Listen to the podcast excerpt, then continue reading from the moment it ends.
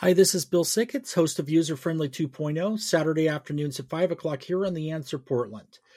Many of us that have used computers for a while or even just a little bit probably have experienced the heartache that comes from losing information either through mistake or technical failure of the equipment or something like that. But what if that mistake was worth $175 million. This has happened to one man in the UK that accidentally threw out a hard drive with 8,000 bitcoins on it.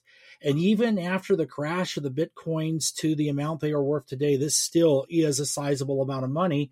And he would like to recover that hard drive from the landfill. And he's come up with an $11 million business plan to do it.